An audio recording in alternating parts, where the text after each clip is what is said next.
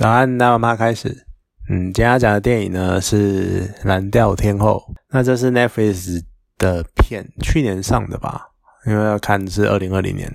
那反正总之呢，还有今入围今年的奥斯卡的，应该是男女主角奖。我会知道这部片呢，主要也是因为这个原因。那一个很大的因素，就是因为它是黑豹查德维克·波斯曼他的遗作，应该算遗作，就人最后一部作品。那他很不幸的就已经癌症过世了。那你在看这部片的时候呢，你就会非常的惊讶，因为很明显看得出来，他就是太瘦了，已经算是看得出那种病容吧，就是生病的容貌这样子，跟他在黑豹里面的印象完全不一样。那种黑豹是那种精壮，然后精悍的身材体态这样子，可是，在蓝调天后里面看起来就是太瘦了，然后病恹恹的样子。不过他还是演的还是蛮有精神的，而且他把那种黑人的，我讲黑人的样子很奇怪，他就是演一种，应该说他把那种无奈跟一种被压抑的样子演得很好。好，所以其实不太意外他能够入围男主角奖，但是当然难免呐，就是大家都会讲说什么啊，因为呃加成就是黑人嘛，然后最近又政治正确啊，然后他又过世啊，所以他呼声很高啊，什么难免会有这种呼这种声浪出现。我还没有仔细去看，就是入围的有哪些人。那以这一部，但就以这部片来讲，我觉得他的表现算是相当不错，因为他把那个，就他把角色诠释的很好，他的角色是蛮特别的。等一下会再讲。之后看了有如果有看其他部男主角的片，再讨论他的角色好不好吧。虽然说我觉得以现在的氛围来看，他会拿奖的几率是蛮高的。呃，再讲另外一个。不太正确的吗？就很多人也会讲说，当年希斯莱杰也是因为过世，然后有点被神格化。可是我还是很喜欢希斯莱杰的小丑，就有点啊，你知道，就是那种，反正你特别的有什么特别的状况，大家难免就会拿，因为你是特别状况而得奖的来说嘴。更我觉得更倒霉的吧，这我觉得应该算倒霉，就是维拉戴维斯。她也入围了女主角奖，可是呢，以这一部片，我相信我很喜欢这个女演员。她在一部影集叫《谋杀入门课》里面，我第一次看到她是以那一部影集开始。那她之前在其另外一部片叫《姐妹》，也曾经拿过奥斯卡女配角奖。那她呢，就比较有那一种更容易被说嘴的感觉。为什么？因为她虽然说这部片叫做《蓝调天后》。然后是以一个黑人蓝调歌手、女歌手为主轴、为主体，但是其实维拉戴维斯在这部片里面的戏份，我觉得没有到很主要，他只是挂了一个蓝调之母的名，然后在演这部片，可是他的戏份真的没有到所谓的主角的等级，就整部片的主线主轴其实还是以。查德维克为主，所以你说他要用这部片提女主角奖，我觉得他能成为女主角的原因，就只是因为这部片叫《蓝调天后》，这部片叫做以以这是以他的名字为名的一部片。那英文的片名呢是，其实英文的名字是《马雷尼 's Black Butt》，就是马雷尼黑臀。因为这是那一位黑人女歌黑人女歌手蓝调之母马雷尼的成名作，或是很有名的一首歌，就是马雷尼的黑臀。那其实整部片呢，时间点就聚焦在录这一张专辑的那一个下午，感觉上是下午吧，就从头到尾都白天，就只是在录那一张专辑的那一段时间而已。前面有他稍微带一下，带一点点马雷尼的巡回，那后面呢？就就到录完为止，然后到最后有一个悲剧性的结尾，而时间点就聚焦在那一个下午，然后整个焦点其实主要都放在，其实不是在马雷尼身上，是在他的剧团，他他的乐团身上。那乐团的钢琴跟大提琴，然后还有长号跟小喇叭手这四个人在乐团室里面练团室里面的发生的一些对话跟一些状况，而这些呢，其实一直在反映当时黑人的不受重视跟黑人的处境。好啦，就可能这些类这类题材多多少少现在其实很多会看有点看的有点腻，毕竟我们一直在讨论，一直不断的有电影，一直不断的在探讨黑人受到的欺压、受到的压迫跟打击，然后还有不受重视的处境。那像之前最我觉得很不错的一部是呃《Twelve Year》，我只记得十二年，那是英文片名哦，《自由之心》。就是之前的那个黑奴电影《自由之心》啊，《Twelve Years a Slave》，a slave。那他是在讲黑奴的故事。那这部片呢，当时就也是以黑人为主轴嘛。那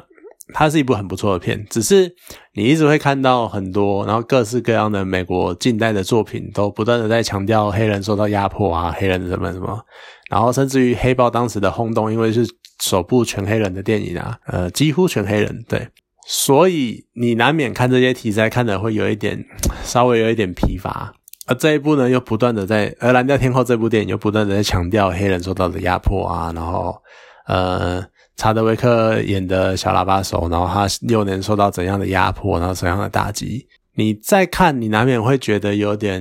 就讲的不正确一点，就是够了吗？我们已经知道你们很悲惨了，那我们已经尽可能的，当然。怎么样弥补，永远都不会够，因为过去已经过去了，你永远没办法去弥补过去。只是我会觉得，我们应该再往前了。好，那是另外一段话。可是我觉得这部片有趣的点就在于，马雷尼他是一个蓝调之母的地位。那白人当时的白人其实也很喜欢听蓝调的歌，其实到现在蓝调都还是一个流行音乐的主流之一。可是呢，在片里面，马雷尼就有讲出蓝调的意义。其实，对于白人或对于我们这些外人来说，蓝调好像就是音乐，好像是一种很棒的音乐形式，然后很呃，可能很放松，或者是听那个音乐很棒，然后随着音乐摇摆这样子，感觉很棒。但其实对黑人来说呢？蓝调是他们的生活方式，蓝调在唱的是黑人的压抑，是黑人的，是黑人这么多年以来受到压迫的那一个心情，把它唱出来，那个才是蓝调。所以说真的，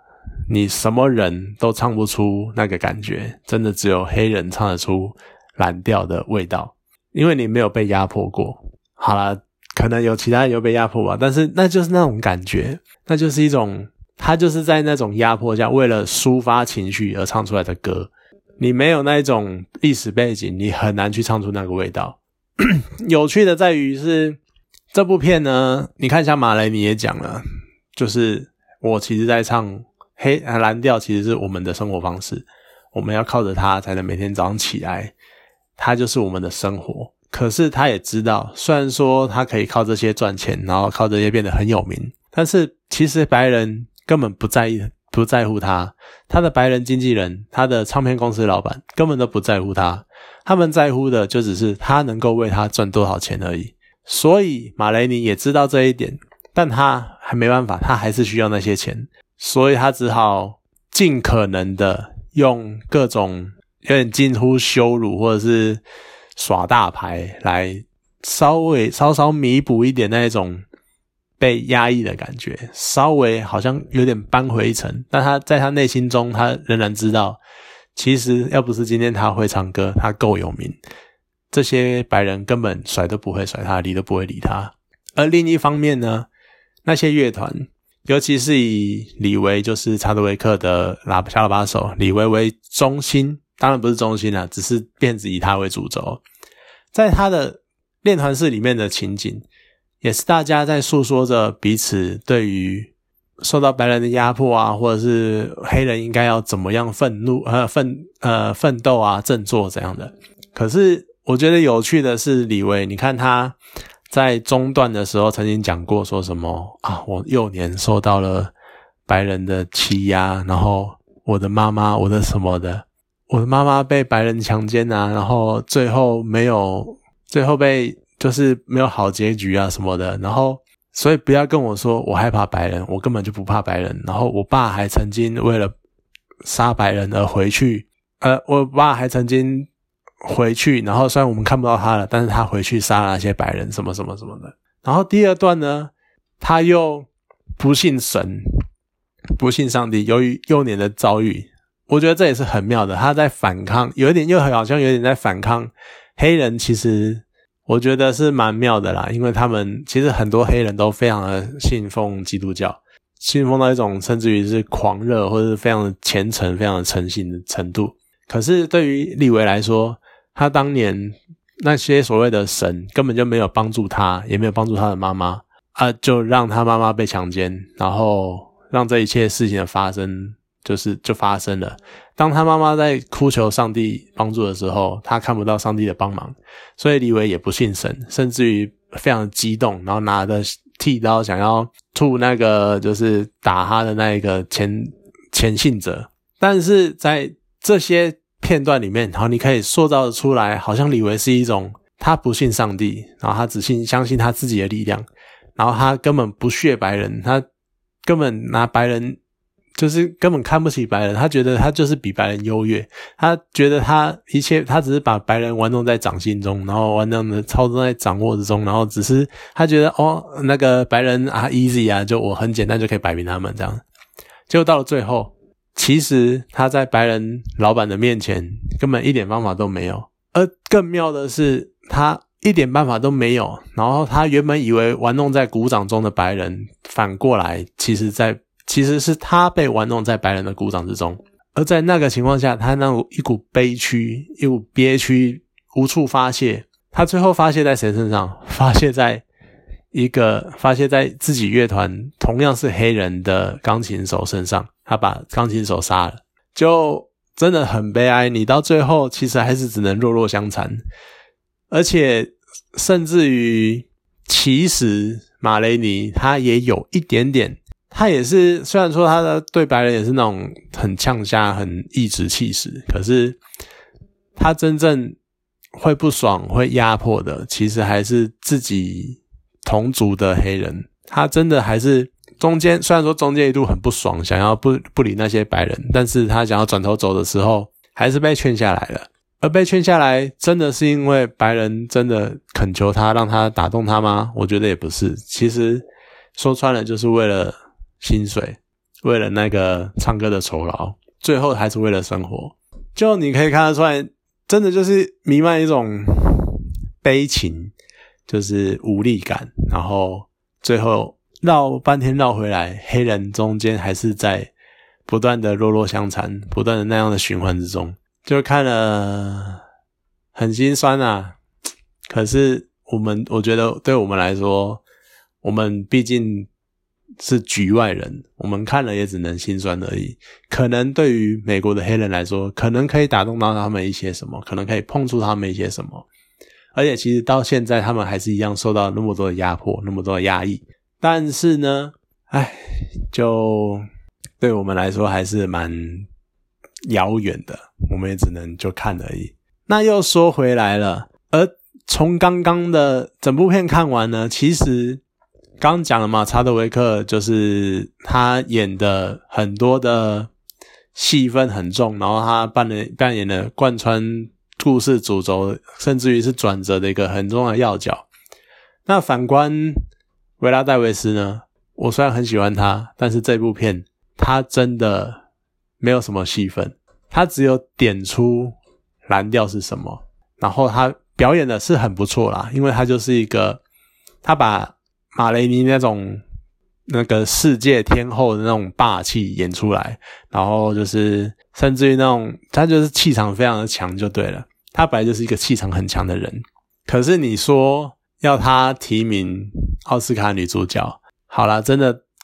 会应了那个就一些。网友讲的就是她继假女配角之后，又要得假女主角了吗？因为她曾经以《姐妹》这部片拿下女奥斯卡女配角奖，但是呢，其实她在姐妹里的戏份根本就已经是女主角等级了，因为是以她为中心在环绕整个故事的。而这部片呢，相反了，她没有那么多戏份，其实她在里面真的算是个配角。但是就因为她戏开头是挂她的名字，所以呢，就变成了好像可以提女主角。而以现在这种氛围来看呢，又很有可能得奖，因为